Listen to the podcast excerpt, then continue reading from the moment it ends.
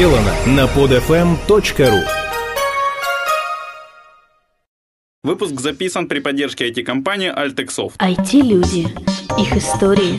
Истории их достижений в подкасте «Откровенно про IT-карьеризм» с Михаилом Марченко и Ольгой Давыдовой. Всем привет, это 94-й выпуск подкаста «Откровенно про IT-карьеризм». Я все еще в Москве, все еще в офисе Параллельса. Кстати, да, как-то прикольно. Меня сюда привезла Mail.ru, а больше я записываю Параллельса. А, я не мог не воспользоваться шансом записать саму Xenx, пока был а, в офисе Параллельса, тем более. Поэтому у нас сейчас в гостях Ксения Покровская. Привет, Ксюша. Привет. Хотя это скорее я у вас в гостях. Как-то вот странно. Я еще не придумал, как эту формулировку правильно перефразировать. А, Ксюша, представься, кто ты, где ты сейчас? А, я работаю в компании Parallels, э, я занимаюсь iOS-разработкой. То есть это Parallels Mobile, то, что там у меня глючит, это к тебе претензии? Ну, продукт Parallels Mobile, да, претензии ко мне письменном виде лучше, на почту корпоративную, xenxparallels.com. Причем в бумажном виде, да, с э, подписью нет, и печатью. Нет, можно не в бумажном виде, но лучше э, с конкретными претензиями, а то бывают пользователи, которые пишут «Кошмар, ужас, у нас ничего не работает». Вот лучше написать, что у вас конкретно не работает, и тогда мы вас обязательно спасем. Мне иногда она вываливается, но редко. Это совсем бывает, поэтому... Ну да, это бывает со всеми приложениями. Это, скорее всего, low memory crash, когда iOS не успевает освободить память из-под других приложений, а вашему текущему приложению нужно много. И вдруг. Это не очень хорошо, но бывает. Ксения Покровская не боится умных и страшных IT-слов, в отличие от меня. То есть я, я часть понял, что она сказала, а часть, походу, нет. Ксюша, давай вернемся как бы в далекие-далекие времена. Хотя те же 18, то есть это не очень далекие, по сути. А, да. Как ты попала в IT? Эм, ну, это было очень случайно. Я неплохо училась в школе, у меня золотая медаль. И... Неплохо. Да. Большинство есть, так что ну, на уровне. Да, причем последние годы учебы я не могу сказать, что я полностью тратила на это время. Когда я слушаю рассказы людей, которые ну, вот, успешно закончили школу и говорят, что они просто не вставали и там из-за стола, и просто все время учились и ненавидят то время, я не могу так сказать. Мне достаточно легко давались многие вещи. Мне больше всего нравилась математика и история, и выбирать между этими двумя направлениями для меня было не так просто, но в итоге выбралась математика, потому что это было достаточно популярно в тот момент. Ну и по сей день направление математики и там... Ну, математика в тренде где-то последних пять веков.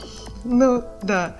Ну, на самом деле, вот когда я еще училась в школе, в тренде были больше экономика, то есть это, конечно, тоже математика, но все же с некими там какими-то бухгалтерскими наклонностями. Но вот именно математика как программирование, она в тренде, мне кажется, лет, последние 10. Я выбирала математику, а из математики я при... Давай приехала в Москву. Для начала, где да. ты вот, училась? У тебя, кстати, отмечено, вот почему-то после... до, до этого очень редко я встречал, что люди отмечают, где они учились. Наверное, вот за последние пять выпусков каждый второй отмечает, или чуть ли не каждый первый. А за все остальное время, за все остальные 90 выпусков, наверное, человек 5 от силы отмечала. Именно в смысле школьное Да, да, школа. Наверное, потому что я с уважением, любовью и благодарностью отношусь к своему учебному заведению. Это Ухтинский технический лицей. Это действительно классное место. Там собралась группа людей, которые хотели научить и сделать это грамотно, у нас были прекрасные преподаватели, и я даже жалею, что сейчас уровень этих заведений падает. Ну, так получается. Это в те времена, когда я училась, лицей еще не так сильно зависел от э, всех остальных там общеобразовательных заведений. Он был чем-то таким обособленным, мы побеждали на всех олимпиадах. Ну, это было здорово. Прикольно.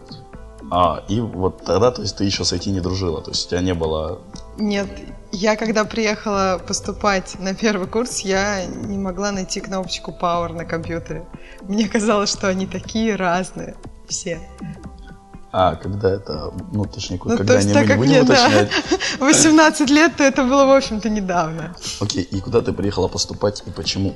Я приехала поступать в Москву, потому что это давало большие возможности, это давало уровень образования, ну, по крайней мере, так как тогда казалось, но, в общем, и по сей день это правда. То есть то, что приходит в Москву, то, что есть в Москве сейчас, то есть знания, там, курсы и так далее, э, то приходит в регионы чуть попозже. Сейчас с развитием интернета это, это становится ближе, но вот в те времена, когда я поступала, Пусть это было, конечно, не очень много веков назад, но интернет тогда был только такой телефонный, можно было выкачать за ночь реферат или какую-нибудь песенку. И, ну, это было, да, прям прогресс и круто, и не у всех был интернет.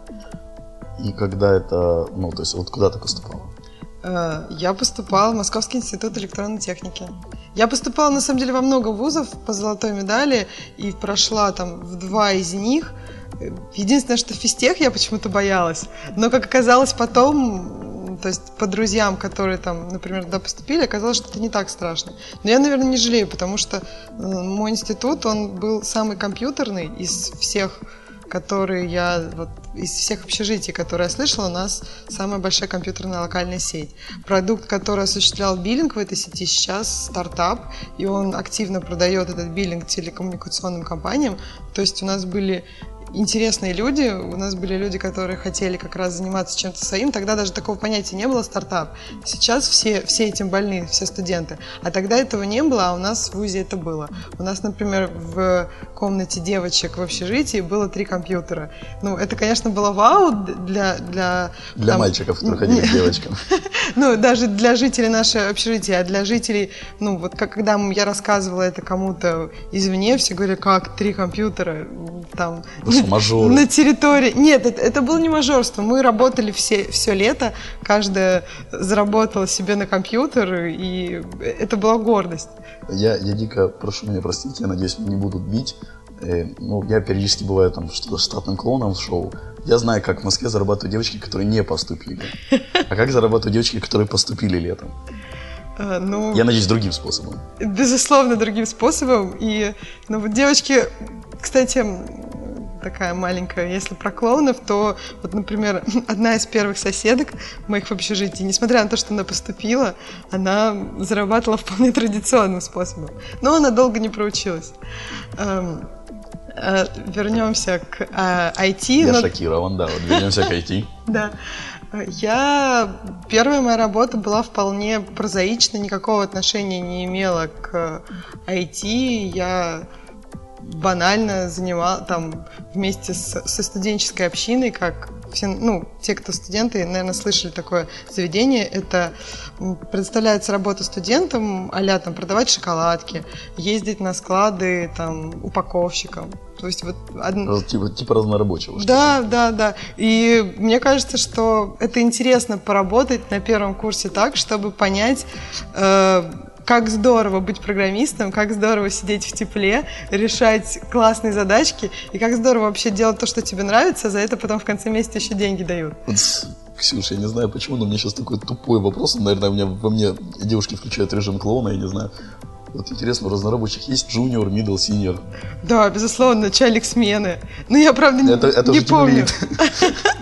Я, правда, не помню. Я вот не росла по карьерной лестнице, потому что у меня довольно скоро это закончилось. Я начала э, вот уже как-то стараться работать по специальности, но вот, вот да, мне кажется, начальник смены это вполне уже, да, тем лид. Окей, давай вернемся к тебе. То есть вот ты начала летом там, с первого курса работать, чтобы получить свой компьютер. То есть это была вот цель. Да, это была цель. То есть вот когда ты познакомилась и нашла, где кнопочка Power, тебя вот, вот что-то заинтересовало в этих устройствах? Но меня заинтересовало гораздо раньше. У нас в институте была информатика, причем она была очень интересная. Нам там рассказывали такие вещи, которые я потом ну, поняла гораздо позднее. То есть нам рассказывали, например, там, про классы в C++. Хотя мы не понимали, что такое там, даже C не понимали, что такое в языке программирования, но какие-то концепции мы уже пытались понять. И, в общем, это было интересно. Просто это было что-то такое обзорное, ты понимаешь, какой-то есть дивный мир в этих компьютерах, но конкретно мало что понимаешь. Мы там писали программы, причем на человека был один, на двух человек был один компьютер. И я придумывала, что писать. Ты уже узнала тогда, что такое парное программирование. Да. Самое интересное, что я придумала, что писать, а моя соседка, она классно печатала. Поэтому я, когда начала уже сама сидеть за компьютером, это была большая проблема. Я знаю, мне хочется сказать ему, чтобы он все быстренько написал, но соседки нет, и приходится самой. Это было как-то неудобно поначалу. Э, и мне было, мне компьютеры были всегда интересны, а когда появился свой, тогда появилась возможность как-то уже развиваться осмысленно.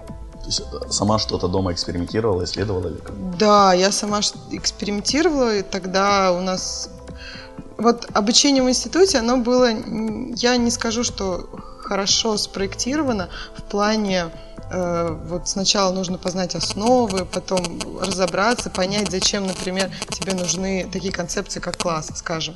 Нет, у нас было все не так. Опять же, вот, вот прошли одно, прошли другое, вроде как это все смешали. И, то есть, если ты не экспериментируешь дома и не изучаешь сам материал э, только на институтских знаниях, ну, невозможно, наверное, составить полную картину.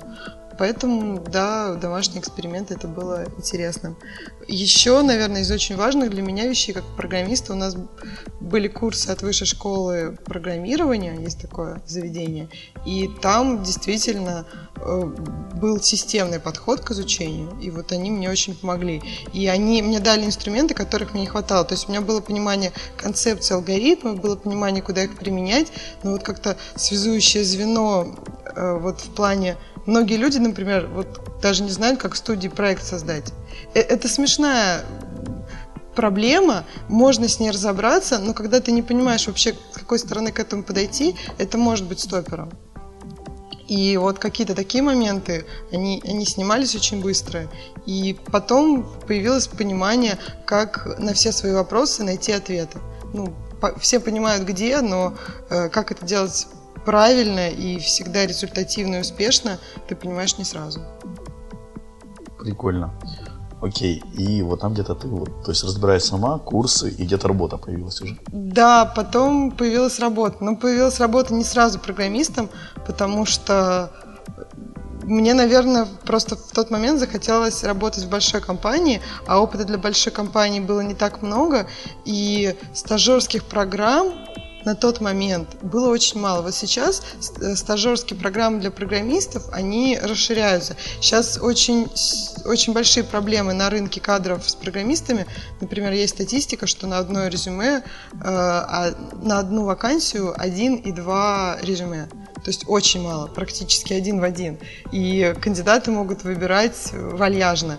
И вот тогда эта ситуация еще была не в такой, не в такой страшной в своей форме, то есть тогда было чуть меньше задач. Сейчас с каждым днем рождается куча новых э, каких-то идей, программ, стартапов, компаний. Тогда это было еще немножко зачаточным состоянии в России именно. Я пошла инженером технической поддержки.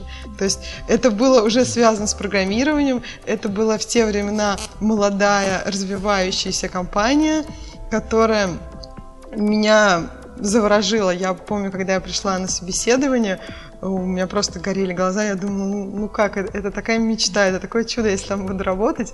И когда меня взяли в параллелс, я, правда, была рада. Я не знала, как будет дальше, но мне хотелось развиваться и хотелось там, помогать пользователям на тот момент. Прикольно, то есть любовь к пользователям у тебя была сразу. Ну да, но правда любовь была трудной, то есть после недели... Невзаимной. Да, после недели, невзаимной абсолютно. Вообще инженер технической поддержки это человек, мне кажется, который должен быть абсолютно индифферентен к чужой боли. Я таким не являюсь. Я расстраивалась, правда, если у кого-то что-то не получается, когда по телефону, у меня не, не было немного телефонных разговоров, но они были, и мне так хотелось помочь, а эм, как функциональность нашего продукта развивалась, ну, на тот момент была не такой огромной. И... А где ты была инженером технической поддержки? Э, где? в компании Parallels. Это был Parallels Desktop, это была версия на тот момент еще там 2.0, потом 2.5, и там это был первый продукт вообще, это была первая виртуальная машина для Mac, у, не было аналогов, то есть у VMware в тот момент еще не было продукта. Э, был VirtualBox, который ну, даже не запускался на Intel тогда, он только запускался там на PowerPC в каком-то виде, а у нас вот была виртуальная машина именно для интеловых новых маков.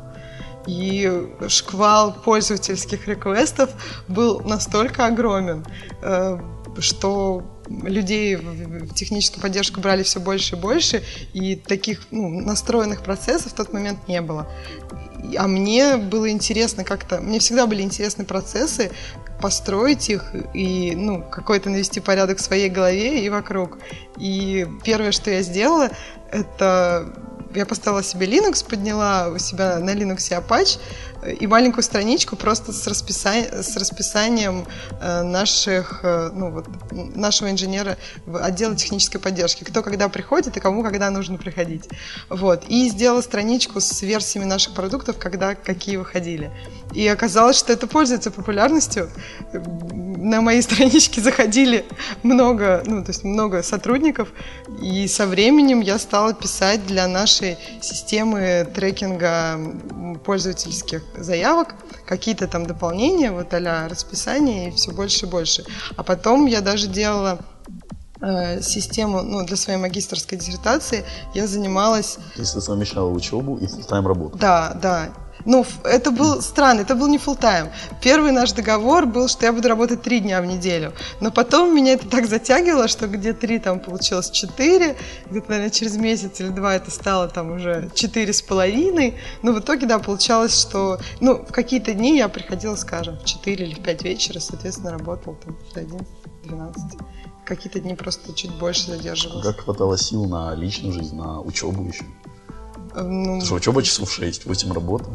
Да, но учеба на тот момент все-таки, наверное, не каждый день было 6 часов. То есть это уже было, это я начала вот работать в параллелс, когда как раз защищала, ну, то есть защищала, защитила бакалаврскую, ну, то есть стала уже бакалавром, и ну, было интересно, поэтому хватало, старалась, чтобы все перетекало, одно перетекало в другое. То есть я, например, э, писала магистрскую диссертацию, несколько связанную с моей работой. А, а личная жизнь, она всегда как-то протекает. Ну, мне очень интересно то, чем я занимаюсь, и моя личная жизнь как-то органично вплетается в мои увлечения, скажем так. Прикольно. Окей. И вот сколько ты была инженером техподдержки, который допиливал код для техподдержки? А, это? который уже писал код на перле. Ну, я где-то год этим занималась, а, а так как Эм, Parallels компания, которая росла очень активно и сейчас растет очень активно, то э, я получила предложение заниматься в отдел, ну, перейти в отдел подготовки версий и программировать там на питоне. Меня это очень заинтересовало, потому что питон мне уже тогда начинал так нравиться. Вот что значит в моем круге, что ты была Perl девелопером, я теперь понял. Да. Окей. Вот, я начала развиваться как питон программист и инженер, ну вот, то есть уже отдел подготовки версий, это была такая следующая ступенька к моему, к моей нынешней работе и к моим нынешним обязанностям. Там тоже было интересно, здорово, очень много всего приходилось узнавать, но вот дальше нужно было куда-то развиваться. И у меня было два направления. Применять, э, ну то есть либо развиваться как питон-программист, а это насколько я понимала, это в основном веб-программирование, то есть это и самые интересные задачи, которые можно реализовывать, это уже будут какие-нибудь высоконагруженные системы, например. И меня туда тянуло чуть меньше, чем э, мне как-то всегда было интересно заниматься графическим, ну, то есть как гуем.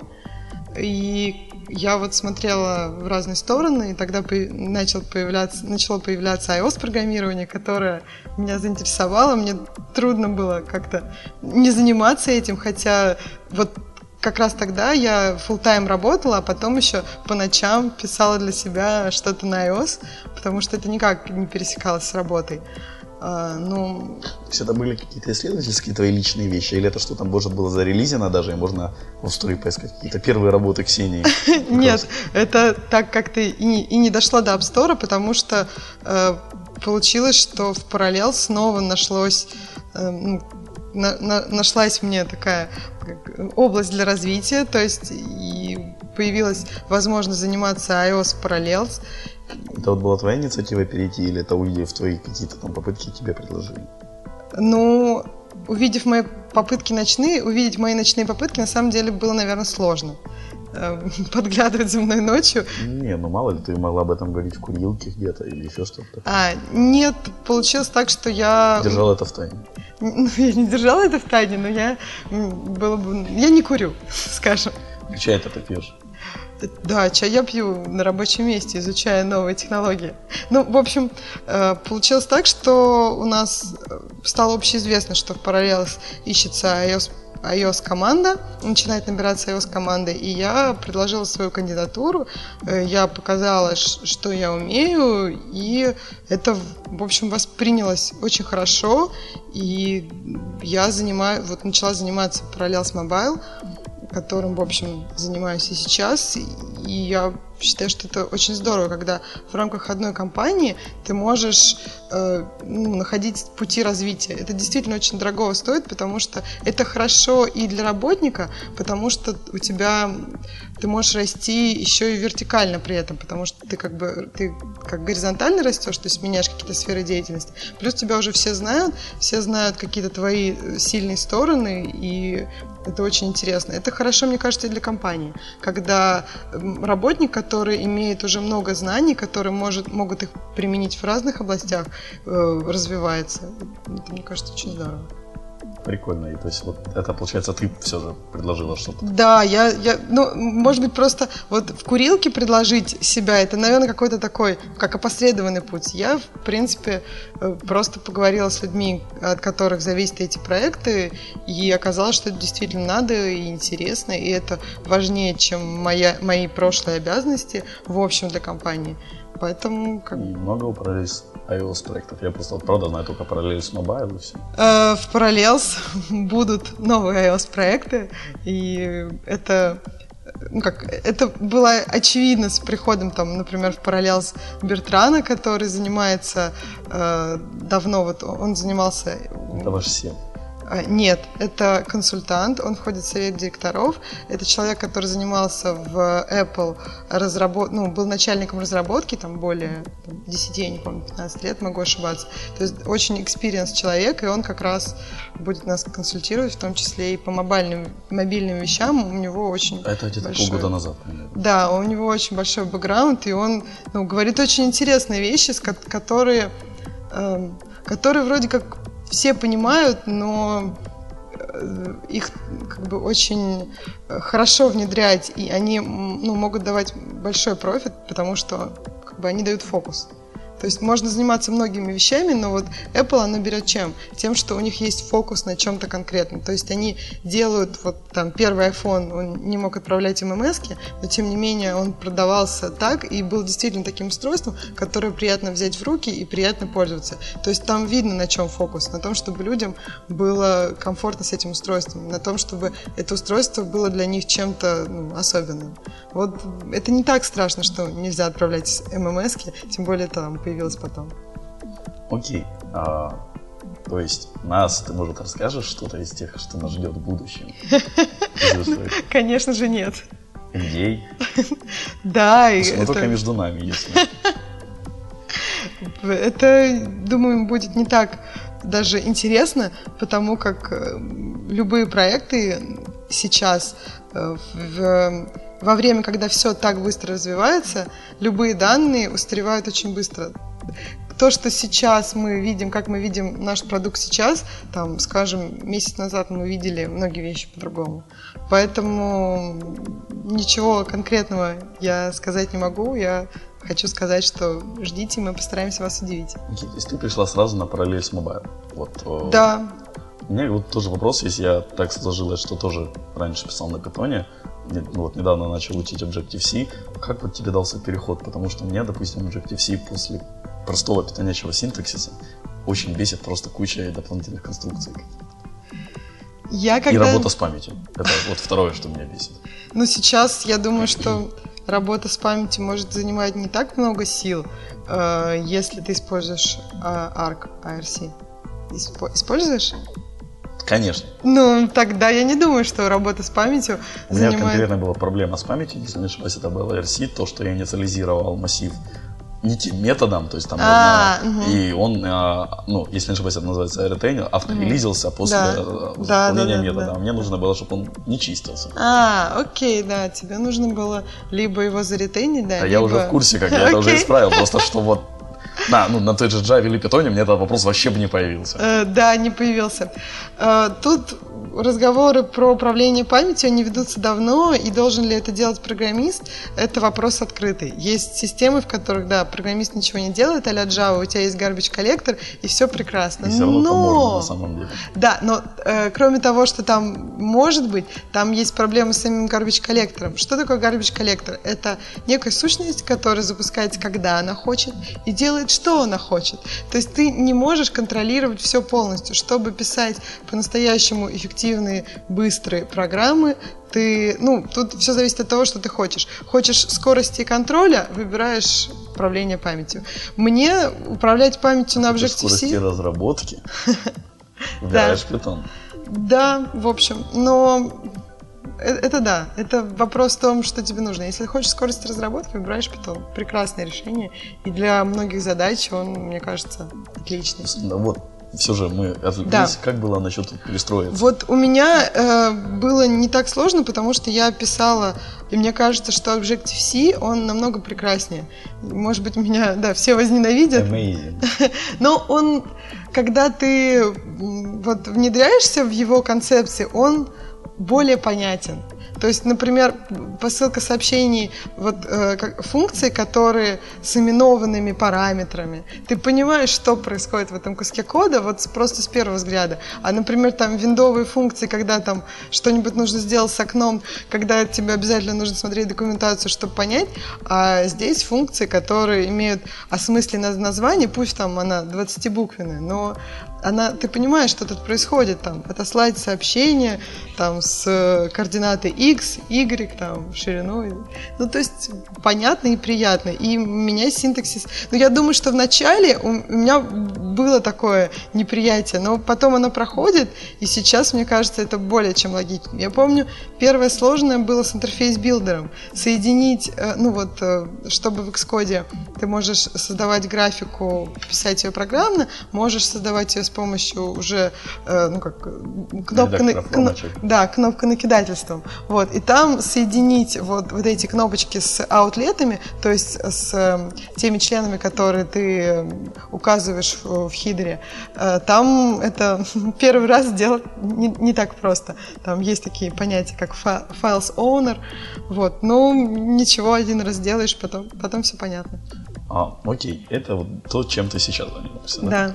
А тогда давай отвлечемся немножко на другую тему. То есть я, наверное, обычно заканчивал бы уже по времени, но мне очень а, хочется у тебя расспросить про другую часть, твою темную сторону, я не знаю, как сказать. А ты где-то год, наверное, выпал инсайдер. Да. Вот как ты вообще пришла в подкастинг? Э, Я подкасты слушала давно. Э, Меня...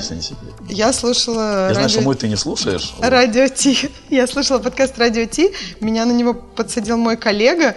Для меня это было вот amazing, правда, потому что я помню, что он мне рассказал, я скачала, села в поезд, тишина, темнота, и вот из нее, из этой темноты... Голос Бобука и Да, голос Боба Кумпутуна, голос людей, которые вот прям бесконечно мне интересны, рассказывают о таких вещах, о которых я постоянно думаю, но о которых, ну, мне не всегда э, вот прям, ну как, мне, конечно, есть с кем поговорить об этом, но вот прям вот эта аудитория людей, с кем мне хочется поговорить и кто об этом сам говорит, прям расширилась.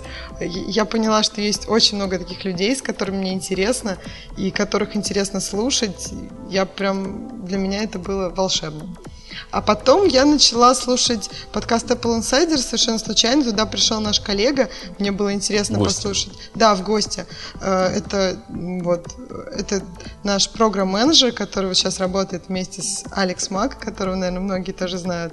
У нас классная, сильная команда программ-менеджмента. Э, Вот он пришел туда в гости, я послушала этот подкаст, заинтересовалась ребятами, которые так активно нападали на моего коллегу, которые пытались там завалить его вопросами. И послушала еще, еще, и подумала, что, может быть, мне тоже прийти в гости. Э, Когда я написала в подкаст Apple Insider. Там было замечательно, потому что первый ответ был капслоком от одного из участников подкаста, от Миши. И такой девушка-девелопер. И мне показалось, что это очень забавно. Они меня пригласили, а дальше произошла какая-то очень странная вещь. Я пришла гостем, а там пришел еще какой-то гость. Я задавала этому гостю вопросы, и было, наверное, непонятно, кто, что я тоже гость. И, и после первого же подкаста я получила приглашение, а может, мне всегда приходить и, и разговаривать с гостями, и не только. И вот так как-то я осталась. Вот целый год. Да, да. Слушай, много занимает времени, сил? Э, ну, поначалу больше, потому что вот подготовка тем, ты со временем оптимизируешь процесс. Например, вот я подписалась там на, э, ну, как на Google нотификации, то есть каждый день мне приходит от Google, что было интересно, скажем, в русском интернете про Apple. Вот, плюс я слежу за какими-то новостями в Твиттере и, в общем, всегда нахожусь в курсе там последних IT-новостей. Э, больше меня, конечно, интересует Apple, просто потому что мне это интересно. Ну и стараюсь быть в курсе всего, что происходит в области ну, каких-то новых технологий, в области программирования, новых течений. Э, и вот сейчас, в общем, подготовка тем у меня занимает, может быть, час, не больше. Прикольно. Ну, а и самозапись, получается. А, и самозапись. Но самозапись это минимум два часа сам подкаст, плюс некоторые после шоу. Если ты очень не можешь, то можно, конечно, оттуда сбежать, но очень не хочется всегда этого делать, потому что есть люди в чате, которые что-то говорят, которые хотят пообщаться, э, которым ты интересен, и тебе от этого бесконечно приятно, и хочется им что-то веселое рассказать после шоу, ну, то есть вот в огрызке. Окей. И дальше ты пришла в радиот. Да, дальше получилось еще смешнее. Я так долго дум... слушала радиот, я не представляла никогда, что я могу туда попасть. И я даже не скажу, что я об этом думала. Ну вот есть радиот, ну, как есть там, не знаю, в детстве передачи по телевизору тоже есть. Да, там «Спокойной ночи, малыши» или там еще что-нибудь. Ну просто вот они за какой-то стеной. Оригинальное сравнение радиот. Ну, просто есть что-то такое, что, что далеко, что здорово, что качественно, но как-то тебе кажется, что это слишком далеко. А там получилось, что у них часто не хватало людей. Был такой период, когда там Грей и Маринка часто отсутствовали. И я помню, что просто Умпутун зазывал девушек, в, или Бобук зазывал. Вот, наверное, они вместе зазывали. я подумала, ну, я девушка, мне нечем заняться. Так получилось, что это, это был суббота вечер, я уже даже собиралась ложиться спать. То есть у меня не было каких-то особо глобальных планов, была тяжелая неделя. Ну, я думаю, а, а, а, а почему нет? Написала, и как-то получилось. Я даже не представляла, что может быть так много позитивных отзывов после первого моего участия я, я настолько не ожидала этого. Может быть, если бы их не было, даже с большой вероятностью, если бы их не было, я, наверное, не стала бы прикладывать каких-то усилий далее, чтобы там Например, вот когда ушла Маринка, э, я ну, написала, спросила, как бы, я могу приходить в гости там, как-то так. Ну, а потом получилось, что осталось там не совсем. Не, неравной борьбе с э, Зацепиной. Зацепина прекрасно. Я даже переслушала этот подкаст, и, ну, действительно, вот опыт бесед на любые темы, он дает очень большую такую серьезную базу, она может глаголить обо всем. Понятно. Тогда, наверное, у меня есть, ну, бы корова мычала, у меня самого часто бывают проблемы со звуком.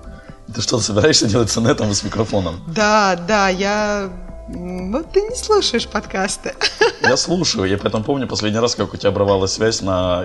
из-за интернета. Это был не последний раз. Это был предпоследний раз. А в последний раз... Я про радиот. Да, про радиот я тоже. Возможно, мне глюч, возможно, я тогда один подкаст пропустил. Да, ты пропустил. В последнем радиот у меня был новый микрофон. Да, у чуда у меня был день рождения, и я благодарна моим замечательным друзьям, которые знают о моем увлечении, и даже удивительно, у меня много друзей стали слушать подкасты, э, после того, как я стала в них участвовать, они мне что-то говорят, и мне очень интересно, когда они там обсуждают потом со мной вещи, которые я рассказывала там. Э, и да, у меня теперь новый классный микрофон, но есть некоторые проблемы с интернетом. Это действительно так. И То есть таки была лажа тогда с интернетом? Тогда да, в предпоследнем. Я же сказал, что... Да, была в предпоследнем, была лажа с интернетом, в последнем было лучше. У меня домашний интернет там очень ну, маленький канал на, ну, то есть на, на upload чего-то, поэтому я думаю, я, я сменю тариф. Ну, сначала я хочу попробовать еще э, под, ну, подкастить как-то с работы, потому что когда я э, в подкасте Apple Insider... с работы. Да, да, я вот планирую, да. Это странно, но а придется. как же муж? Э, муж э, понимает мои увлечения. Муж тоже программист. Поэтому... Да просто два подкаста, вот там, грубо говоря, э, Apple Insider часа самой записи 3-4 занимает. Да. А радио тоже 3-4 часа да. записи занимает. Да. Это считаешь рабочий день суммарно в неделю. Ну, в общем, да. Это так, ну, это уже заметное время. Ну, в общем, это заметное время, но вот мне всегда интересно, когда люди пишут, скажем, в Твиттере, вот я там неделю не читал Твиттер, и, и вот как здорово, типа, ха-ха, ничего не пропустил. То есть, как бы, человек считает, что вот да. А мне кажется, что в это время он мог заниматься абсолютно ну, вещами там, но такими же неважными, например, там смотрел сериалы. Мне вообще кажется, что для человека э, общее количество времени, которое он ну, тратит не, там, не на развитие, а просто на, ну, как бы ну, на какое-то успокоение. То есть у, человека есть эм, разные ипостаси, то есть мы развиваемся, нам нужно иногда устаканить то, чего мы узнали, просто как бы вот э, уложить все это в голове, и вот примерно э, это отношение того, когда мы там можем эффективно работать, когда нам нужно немножко отдохнуть, ну, примерно одинаково. То есть подкасты для меня это смена деятельности, это отдых, который мне помогает работать, который меня заряжает позитивом, интересом, поэтому я не считаю считаю, что это время, там, потраченное впустую или выкинутое. Мне кажется, это то, что как бы, мне помогает в остальной работе добиваться успехов. Готовилась? Нет. Хороший экспромт получился.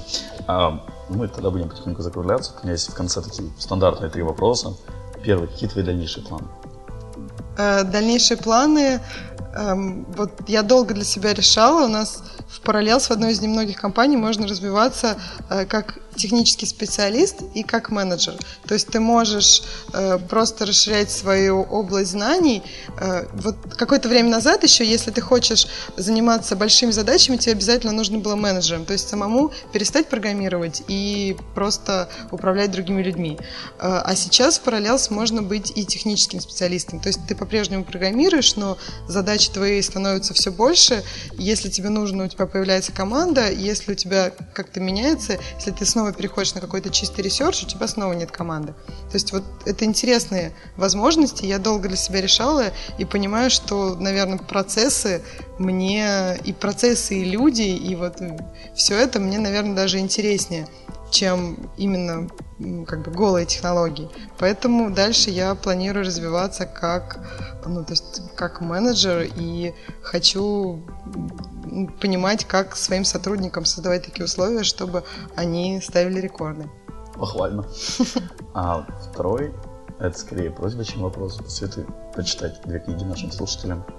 А, вот эм, Первая книга это, безусловно, реворк. Я думаю, что многие ее уже слышали. И если вы только слышали, но не читали, я очень советую. Это книга, которая заряжает позитивом, ну, очень серьезно. И это прям такой глоток каких-то стартапов, даже если э, вам, вот как мне нравятся большие компании, вы считаете, что в них можно развиваться эффективнее для себя, можно э, вот обмениваться знаниями с коллегами. Тут очень много умных людей. Ну, то есть действительно людей, которые сделали очень серьезные вещи в IT. Э, но вот эта книжка, которая помогает понимать, э, что можно идти как бы другими путями, и это тоже интересно, но при этом можно вот все то, что можно делать в стартапе, делать в большой компании. То есть я как-то так ее поняла, и мне она прям очень понравилась. Но она скорее дает кратковременный эффект. То есть ты ее читаешь, э, заряжаешься каким-то позитивом, со временем он сходит на нет, да. Вот, а вторая книжка, которую я читала, ну, наверное, год. Мне было стыдно, что я вот так долго ее держу. Я каждый раз вспоминаю, что вот я ее должна вот отдать. Я думала, вот я сейчас прочитаю еще одну главу. И вот там после каждой, каждого момента мне приходилось э, все это обдумывать. Причем многие э, как постулаты оттуда я потом переосмысливала. Вот, например, есть такой момент, что чтобы ну, затачивайте пилу перед работой. То есть, вот, например, если ты программист, то тебе нужно изучать какие-то технологии, то есть затачивать свою пилу. Но у меня потом, вот смотря на многих людей, которые, например, там беспорядочно, скажем, посещают конференции, мне, у меня появилось ощущение, что надо не только затачивать пилу. То есть, если ты ее все время точишь, но никогда не пилишь, то, может быть, и нет смысла. То есть, пилить тоже надо. И эта книжка называется «Это Стивен Кови. Семь навыков высокоэффективных людей». Я советую не читать ее за поем, все равно ничего не получится. То есть, читать по кусочкам и находить что-то интересное вот на вашем уровне там, развития или на вашем уровне каких-то обязанностей. Ну и самое последнее тогда, спасибо за книгу. А, кстати, по-моему, кто-то Стивена Кови тоже уже советовал. Да, Может, я, я, я, наверное, не оригинальный, я, я боюсь, ну, что этом да. дело в том, что качественные вещи. Тут же вопрос не оригинальности, можно найти книгу, которую... Да, никто не читал. Ну зачем? Да. А, и самое последнее, пожалуйста, что-то хорошее нашим слушателям. А, ну, наверное, нужно что-то в плане карьеры, да? Нет, не обязательно. У меня демократия. Ага. Мне хочется посоветовать всем заниматься именно тем, что вы хотите. Это очень богатая идея, потому что только там вы действительно сможете сделать что-то полезное остальным людям, и тогда вам будет классно. Мне кажется, очень здорово, когда твоя работа, она не начинается где-то и не заканчивается. Она просто, это то, что тебе интересно, и то, за что тебе вдруг в конце, хопа, и заплатили деньги, желательно много. Окей, большое спасибо, а, Ксюша, что ответила на мои вопросы. Большое спасибо слушателям, что слушали нас. Все вопросы и пожелания мне на почту шами 13 собакагmail.com. Всем спасибо, всем пока. Пока. Откровенно про IT-карьеризм с Михаилом Марченко и Ольгой Давыдовой. Скачать другие выпуски этой программы и оставить комментарии вы можете на podfm.ru